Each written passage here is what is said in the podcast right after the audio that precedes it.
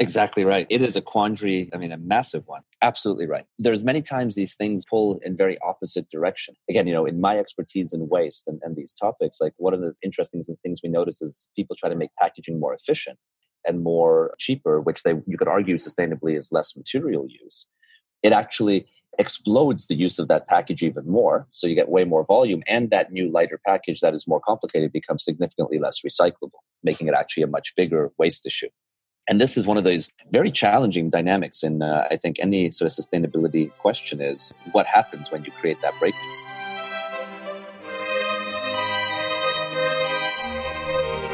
Hi, this is Joshua Spodek, and this is Leadership in the Environment. You're not the only one who cares about your impact enough to act. You're part of a global community undeterred by people saying, if others don't change first, then what I do doesn't matter, and other excuses. We've read the science. We can do this. This show is about personal responsibility, acting, and improving your life by your values. As guest after guest says, the challenge was hard, but thank you for getting me to do it. I wish I'd done it earlier. Listen on for leaders to inspire you, hear their struggles, and then act. Go to joshuaspodek.com slash podcast to commit to a public, personal challenge of your own. You're not alone, and you don't have to wait for others.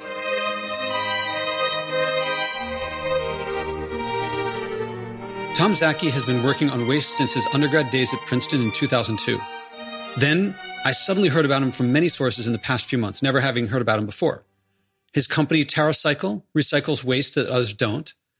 But his new company, Loop, got attention at Davos recently and support from many companies whose business plans depend on producing waste within an economic model that promotes growth. It's a dangerous place to be. He also published a book, The Future of Packaging, co authored by top executives from these waste and growth places. I wrote more notes from that book to prepare for my conversation with him than any other book, including the McDonald's one. The book never mentioned reducing consumption, twisting, as I saw it, the idea to reduce material per package, which is not the same as reducing overall number of packages, overall waste. Almost no one gets the subtle but critical distinction between efficiency and total waste. Our polluted world is the result of centuries of increasing efficiency and total waste. Nearly every initiative that I see today extends that trend. Missing that efficiency in a polluting system leads to more efficient pollution. His book did talk about responsibility, the counter to externalizing costs. So the book missed what I consider the most important part of handling waste, which is reducing supply and demand, but got responsibility. So I wondered if he was serious or yet another person confusing feeling like you're reducing waste while increasing it, the way the Watt steam engine did, Uber does, widening roads does, and LED bulbs are on track to, or if he was really onto something. You'll hear from this conversation that, as best I can tell, he understands the systemic issues and the need for systemic change. For the rest, listen.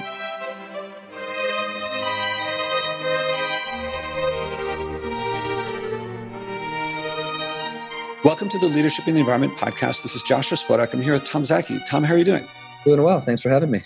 Glad to have you. And I was just saying before we start recording, you're I'm reading The Future of Packaging, right and. I've been watching videos about Loop, and which has just come out. Yep. And actually, a lot of people have been sending me stuff related to that, especially I guess since uh, Davos. That's right. So I'm really glad to meet you. And I was just saying, I also really hope to meet you in person because your stuff goes into a lot more depth than most people. And I think most people just kind of hope other people figure this stuff out. well, I think that's one of the challenges in this particular uh, sort of ecosystem. You know, I mean, I, I'm focused very much on waste. Is that for how big of a topic it is? It is sorely under researched. You know, uh, very little academic information available on it. I mean, there's no university class on waste. Yet everything in the world one day ends up as garbage, which is sort of an odd quandary, I would say. Yeah, it's and it's a very fascinating thing. It's it's both exciting and interesting for a lot of people. Also, a big me- they're just why can't I just throw it all in one place? Right. And totally. Well, I'm doing my part. If they're not doing their part, you know, it's so easy. People like to. Well, on the one hand, I think people like to not worry about stuff. On the other hand, the people who do start making it their business love it.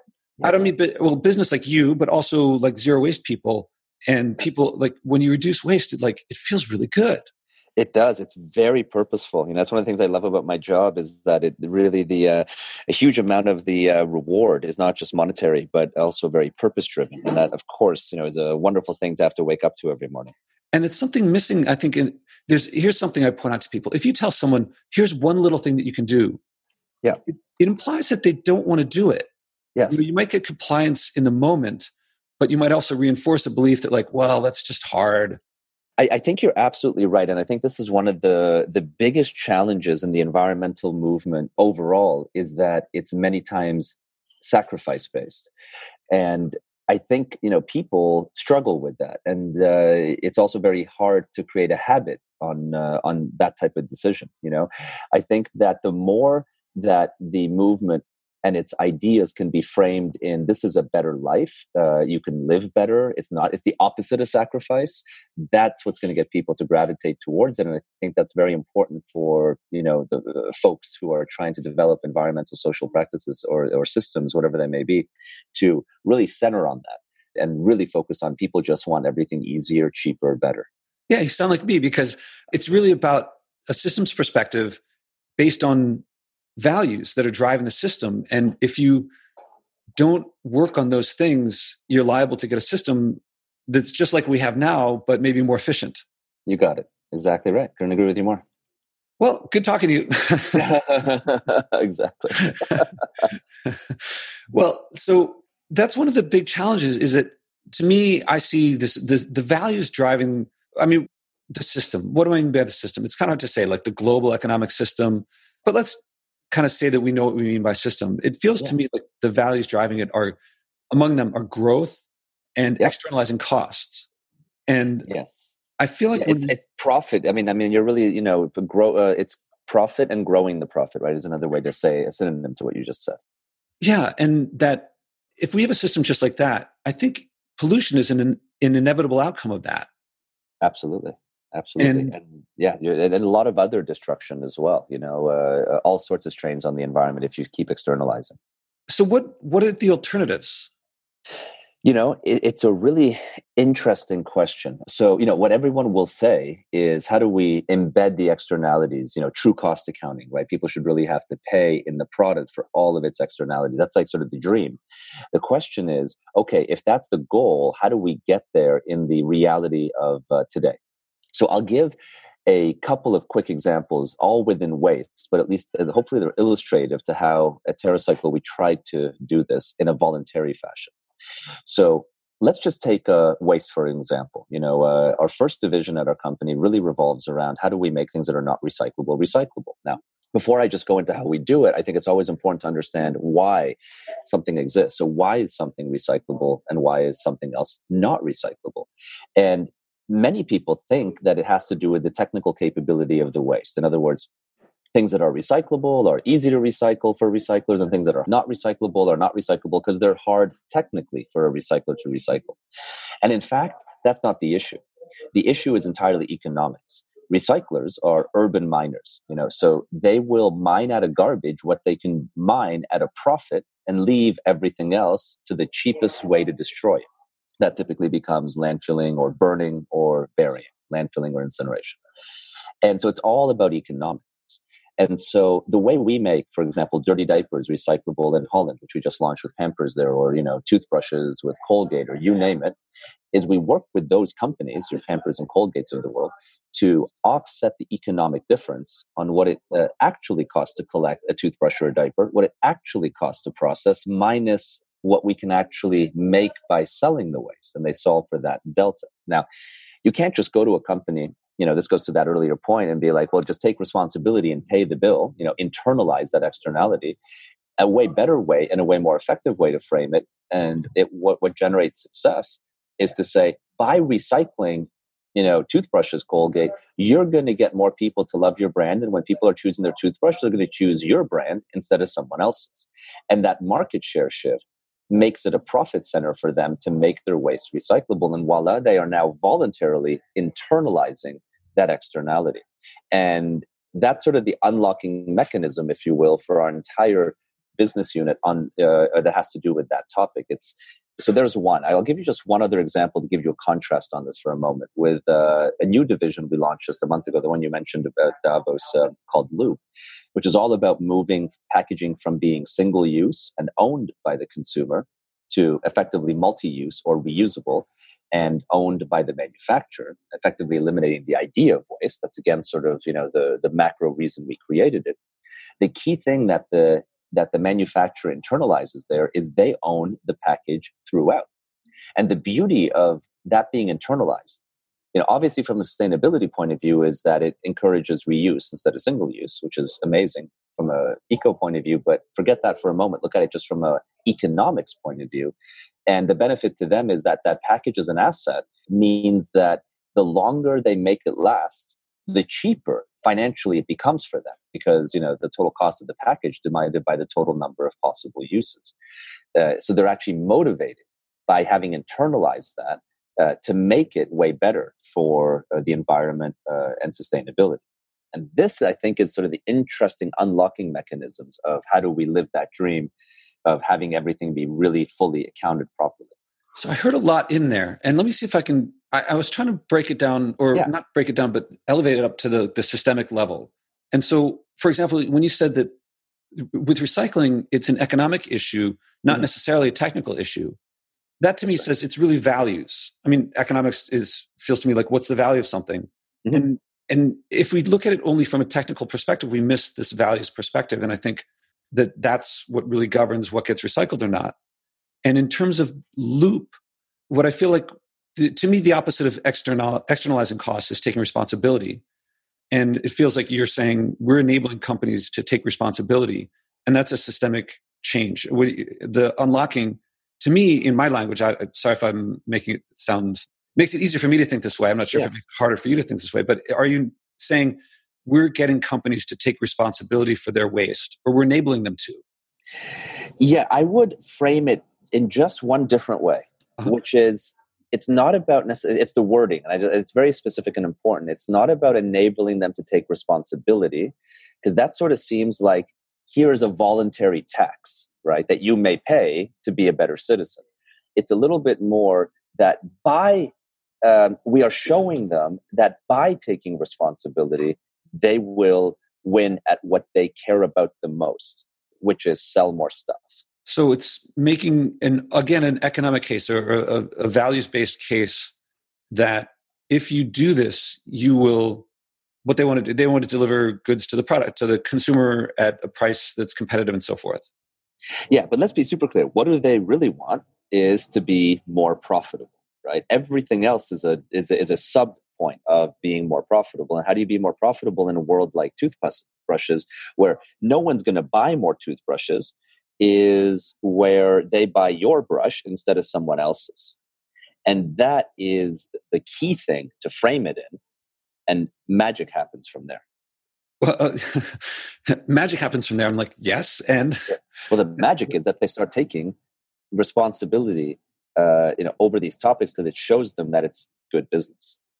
Okay, so the magic is that is that there's less waste going into the landfills.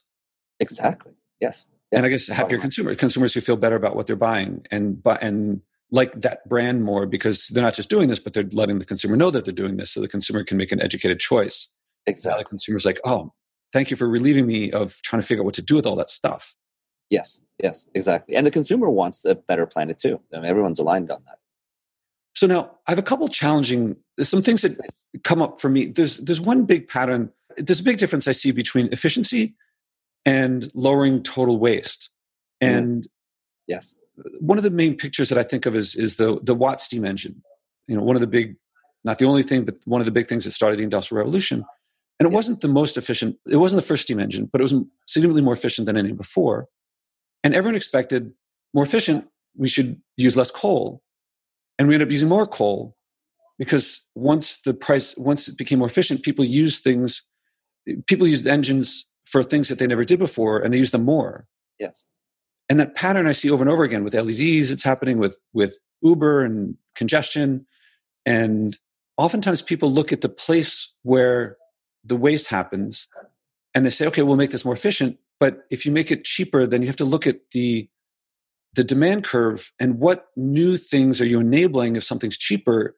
And it seems historically that we keep using things for more purposes and then using them more, even though the the place where we wanted to make it more efficient is more efficient.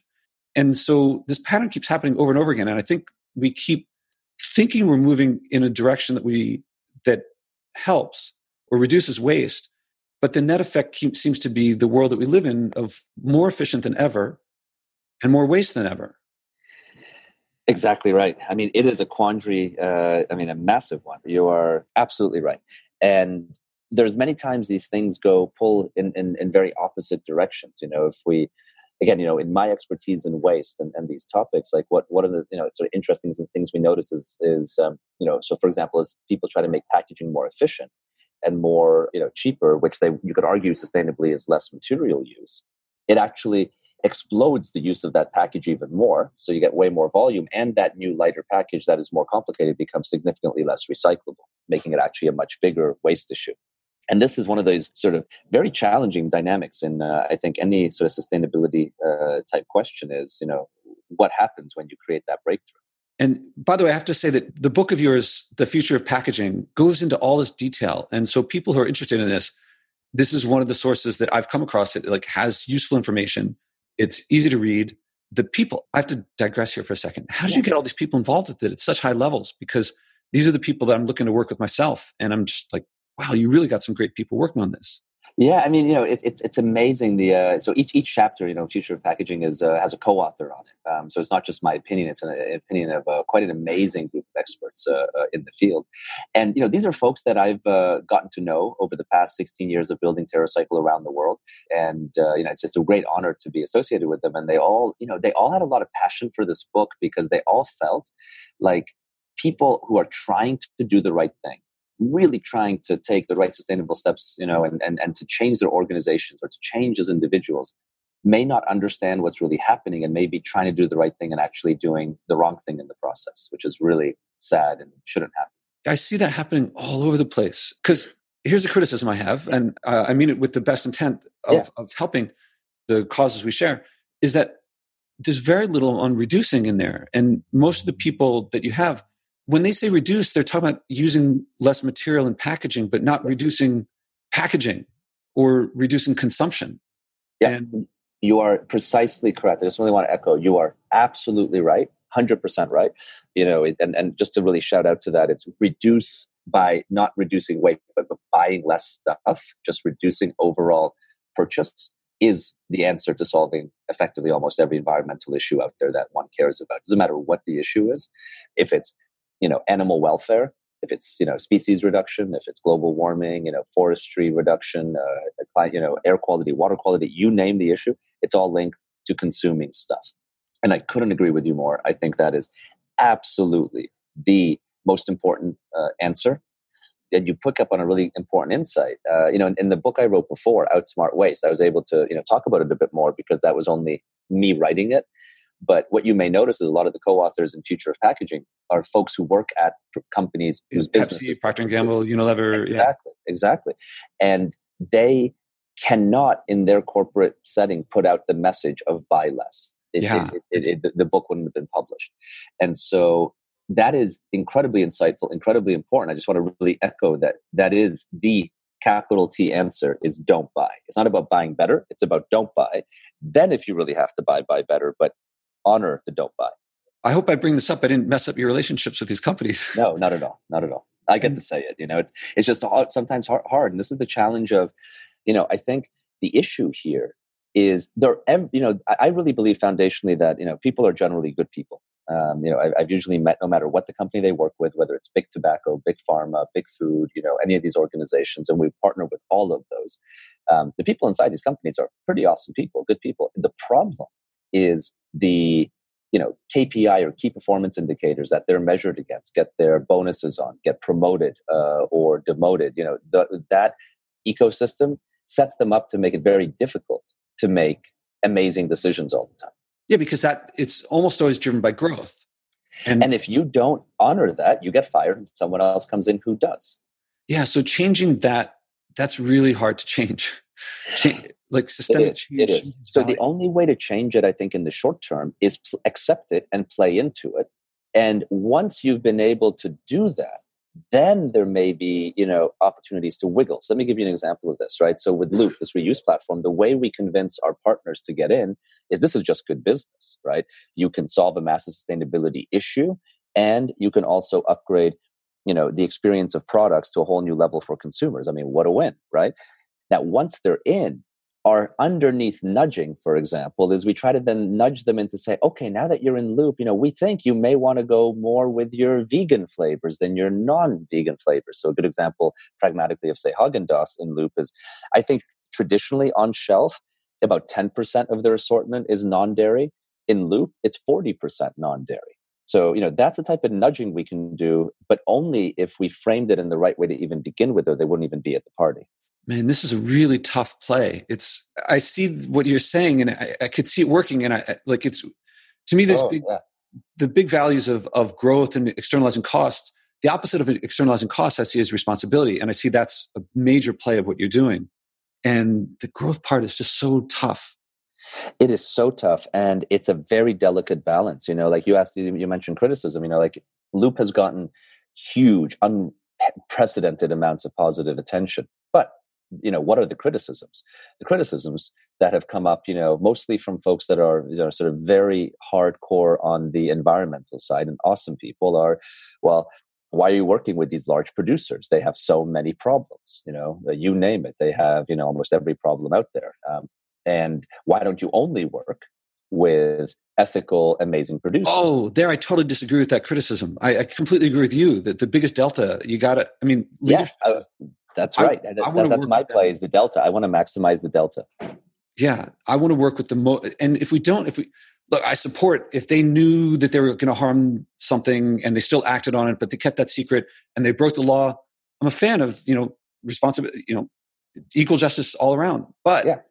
if they succeeded in ways that we, they had no idea that the oceans would be choked with plastic, or that no one knew no. when the fossil fuel companies were born that we could raise the temperature of the planet. That was inconceivable. And how can you blame someone for succeeding at a business model based on that? But now we know what we know. And so our understanding of the world has changed. We got to change with the times. And I want to help them. I'm 100% with you, you know, and like my, you know, you need, I think in system change, the easiest way I've noticed to create system change is to focus the change into as narrow a laser point as possible where you have the credibility to be able to command the change. You know, we have that at, at here at TerraCycle in waste. And I can go incredibly talk to organizations. And so we even have been able to create a redesign principle in Loop where companies have to redesign all their products to fit our gate. And here's the rules, and you'll notice that uh, all of them have to do with the idea of waste, nothing to do with anything else where we wouldn't have, be able to command the expertise. So the rules are simply if your your package must be multi-use uh, or reusable, and then content. There's really three types of content. If the content can be recovered and is reasonable to reuse, let's say like the body of a pen, it must go to reuse. If the content is reasonable to recover but unreasonable to reuse, let's say like a uh, dirty diaper, it must go to recycling, which, mind you, is already a big upgrade. Uh, that's first time in France diapers will be recyclable, will be uh, will be loop. But then, and here's the punchline to this whole conversation: on content, if the content is unrecoverable, like anything one consumes, like orange juice or ice cream or window cleaner, we have no point of view as long as the product is legal in the country. Because again, who are we to make an opinion on product? That's not our expertise. So let the law, which is the governing body of what should have an opinion, make the decision. And hopefully, someone else who has a great laser focus on content can can help bring some system change to whatever that content may be.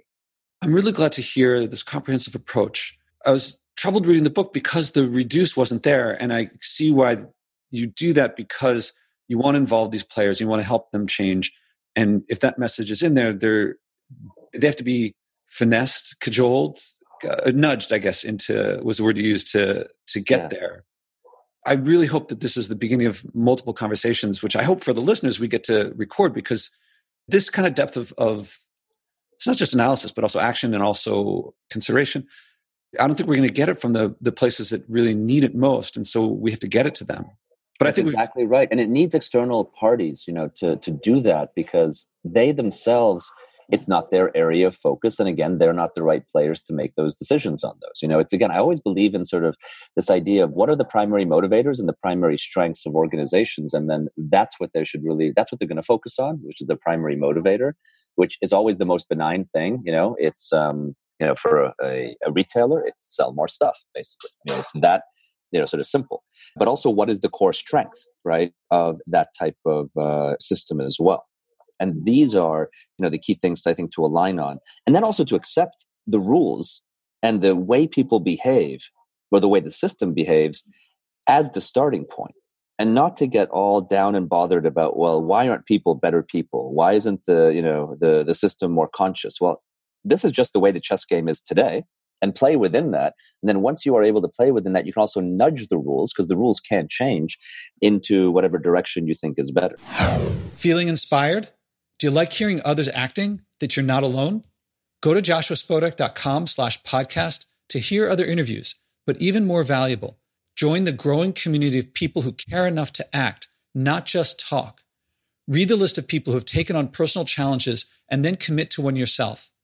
Don't be surprised if you end up loving it, changing more, and finding people following you without you even trying. That's what happens when you improve your life by living by your values. I hope that one of our future conversations, I get to share my strategy on working on leverage points of a system. If it's okay with you, I'll transition to what I mentioned yeah. before we started recording about uh, you're obviously you care deeply, you've thought deeply, you're acting extensively uh, on environmental issues. What what's driving all that? What what does the environment mean to you? When you think about the environment, what do you think about? You know, for me, I'll tell you how I came to this. Uh, the best way to answer that question is, you know, I, I was born in communism and live now in capitalism, and uh, I, both those systems have positives and negatives. You know, uh, the West loves to vilify communism, but what are the positives? Right, the positives are you know a, a huge belief in in uh, you know uh, education, healthcare. You know, really, what people value is what's in your mind, you know, and how you express it, not your amount of stuff you own. But the negatives are, you know, a lot of communist countries decide to make it almost, you know, impossible to leave, and it's you can't change the system, and that sort of makes it a little bit of a jail, and that is very, very challenging um, and huge negative you know, if you if North Korea, you can't leave. You know, when I lived in the Iron Curtain or under it, you couldn't leave, and that's that's really not okay to to take freedom away. On the capitalist side, capitalism is amazing. I think business is the most powerful tool for change. I think it's more powerful than war, politics, than disease. But one thing it really lacks is a moral compass.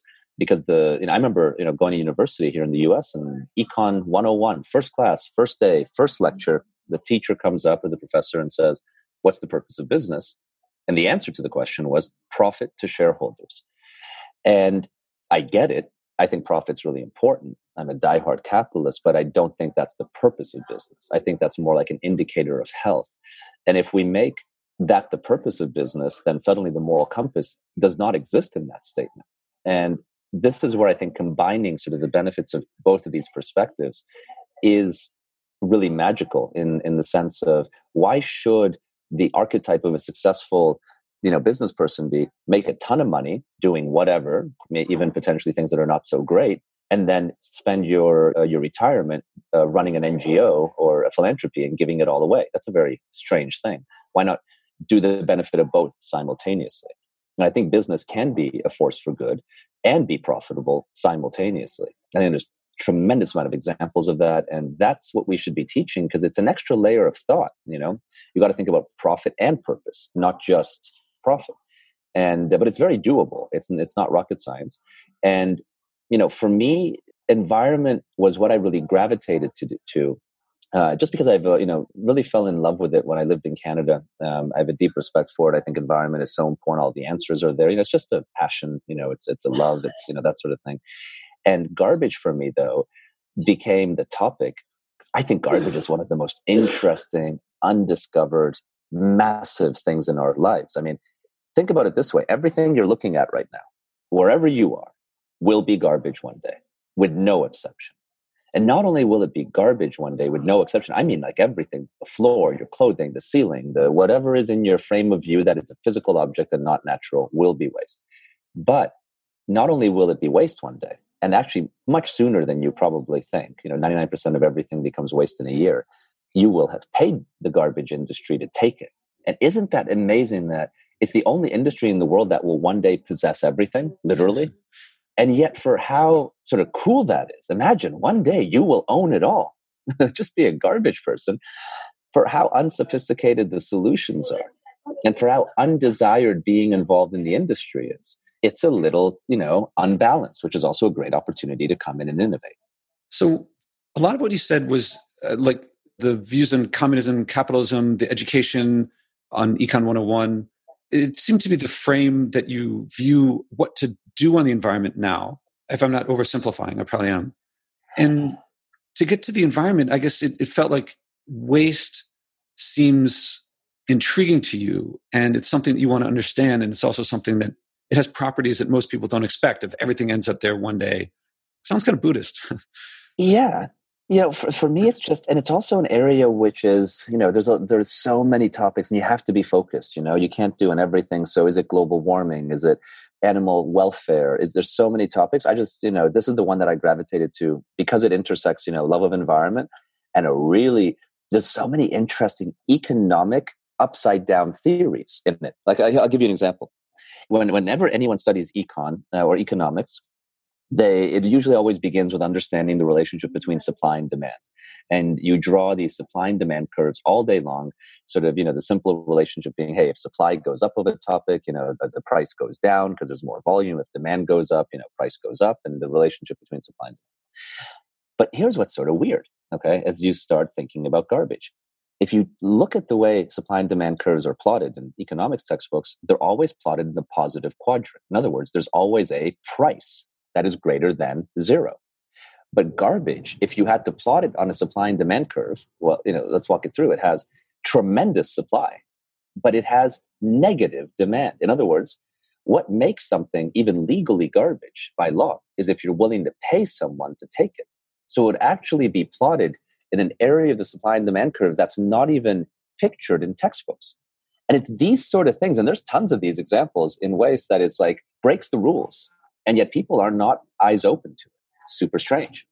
It's totally fascinating. Yeah, I'm, I'm like picturing as you're doing it. I have to after we hang up, I have to get out some paper and draw this out because yeah, it didn't occur to me that. And there all are all these things in that that people yeah. don't notice. Yeah, I mean, this is the key, right? Like, uh, it's an upside down economic principle in so many ways, and it just it's something worth exploration because there is a a lot of business opportunity, a lot of opportunity to be very purposeful, and isn't it great when you can walk in and you spend your day, you know, uh, uh, like your paycheck comes from the act of doing something that hopefully the planet and or people will thank you for. You know, I mean, uh, you know, someone asked me, you know, later, like, you know, how do I want to sort of reflect on the past and what's the goal for me? It's not about, you know, fame or fortune. It's about, I'd love to look back when it's all over, you know, and I sort of, you know, tally up, you know, what I did on the planet and the planet says, thank you for walking, you know, on my surface. Not that you did nothing, like net neutral. It's not that I left nothing behind, that you leave a positive behind. Yeah, I, I really appreciate this perspective. And now I want to ask given this, some of the values that you've expressed about the environment and waste and things like that, and the where you want to leave things when when it's all said and done, I invite you, and as I do with most of my guests, to pick something to act on that value that you're not already doing. If you if we can come up with something, and I put a couple constraints on that it doesn't have to fix all the world's problems and you don't have to do that all by yourself overnight. The magnitude is not the issue. It can't be something you're already doing and it can't be something telling other people what to do. We got enough of that already. Yeah.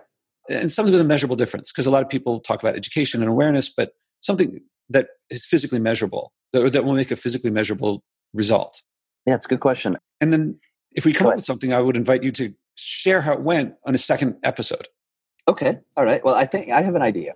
So, you know, 10 years ago, I became a vegetarian entirely. And, you know, my wife did as well. I mean, she's been for longer. For her, it was from a, uh, a love of animals and the welfare of animals point of view. For me, it came basically from the environmental side. Um, after I really discovered how destructive, you know, the animal industry is on the planet.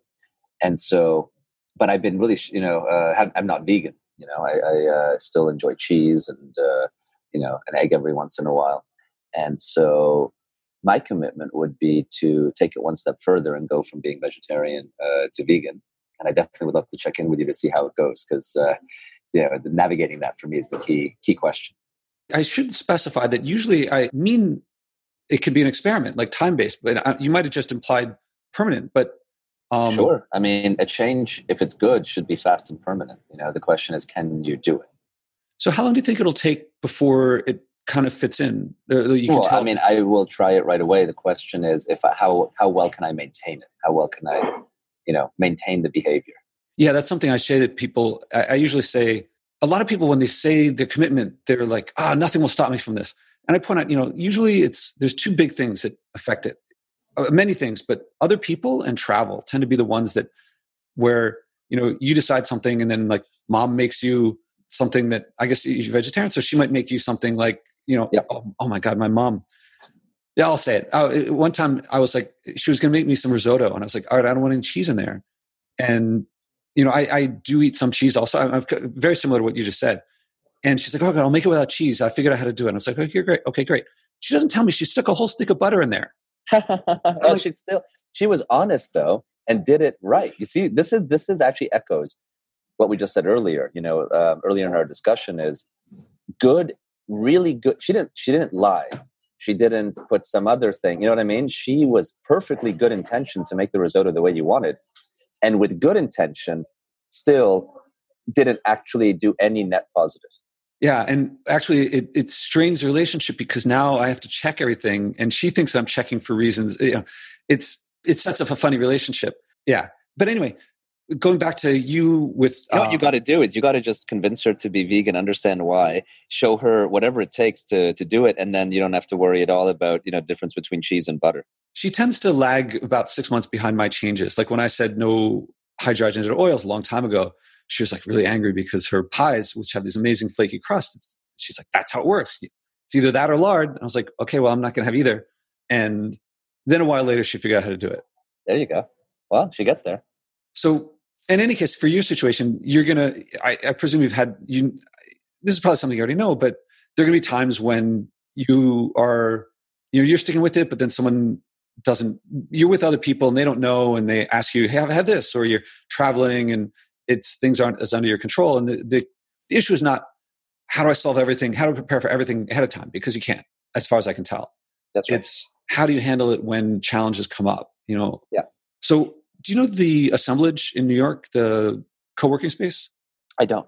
So they're, I mean, in that WeWork, they're like smaller, but they're more purpose driven. And they've been emailing me to ask if I could do an, an episode in their space and for something near Earth Day. And I wonder if a second conversation around Earth Day in April, it, it feels like the timing sure. might, might work out. Yeah, for sure. And I think uh, just my, my schedule is, is, is is one ridiculous mess. So the best is if uh, whoever helped set this discussion up, uh, talk to them sooner than later, and they can get you in. And yeah, would love to. I mean, as long as the schedule allows it, would love it. Okay, great. So I and I really hope that could be a longer one because I know your time is tight now. Yeah, no, for sure. I'd love to. I'd love to. The later, the further you book out, and the more non-business hours you choose, the more length uh, my uh, admin team can give. Okay, cool. Because they tend to like to do things after work, like six, seven p.m. Yeah, yeah. It's it's a little later is a little bit easier for me, and then I can be a bit more expansive. Or, you know, I mean, my day started at four, so the early is probably not the easiest, but later is sometimes easier. You know, uh, something like that. Or if it's uh, yeah, uh, something like that would be the easiest by far. Okay, and so I look forward to hearing that. I look forward to picking up where we left off because to me, I feel like there's hundreds of threads open and I haven't gotten to talk in this level of depth to someone who has considered these things at this level of depth before. And uh, it's very refreshing. Oh, it, it's, it's actually very, quite nice to talk to you as well, because usually when I talk to, you know, uh, uh, do interviews, it's, it's very similar, the themes. So it's a little repetitive. So this is actually quite nice to go into a different direction. And I usually wrap up by, with two questions. One is, is there anything I didn't think to ask? But I feel like there's a million. Yeah. And I think let's, let's uh, continue the discussion, right? Yeah. Any, any last message you want to give to the listeners before we wrap up? Yeah, I'll, I'll leave one message, which has to go with this, you know, and it echoes the message that uh, we talked about around uh, reduce. Yeah. Uh, okay. So we talked about reduce. What? Well, what is that message? I think my most important message to listeners out there is that many times, as individuals, we feel powerless, and we also sort of point the blame at large corporations or corporations in general. You know, retailers and manufacturers for basically making us do things. You know, and that's the problem. But think about this.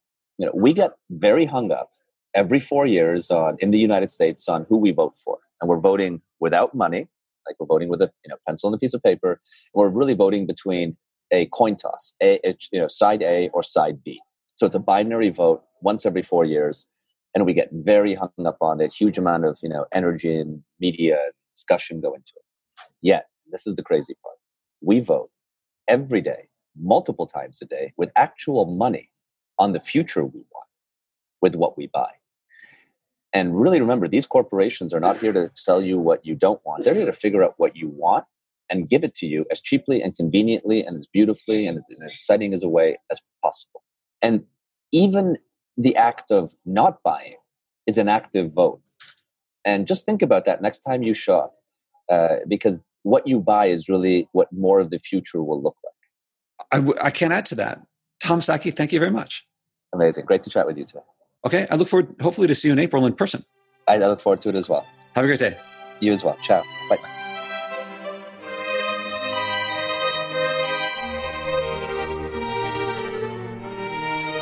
I hope this conversation is the first of many, not just to hear about his personal challenge, which is pretty big, at least to me. I happen to still eat cheese. I guess about one pizza slice, the amount would be on one pizza slice per year. So that's been decreasing every year. So I might use his action as an inspiration to drop that last bit. Anyway, I'm glad he got and explained the reasons why reduction didn't show up in his book and explained why his book didn't touch it. I've heard enough to believe that he understands and gets and is acting on the most important directions and changes for the environment. I haven't yet heard enough about the details of TerraCycle and Loop. We just didn't get to talk that long to tell for myself if I think that they'll work. But it's refreshing to talk to someone who understands the key issues, is acting on them, and doesn't push them aside or say, oh, it's still working anyway. He's facing them head on, and I'm looking forward to how things work out for Loop and himself, and also our future conversations.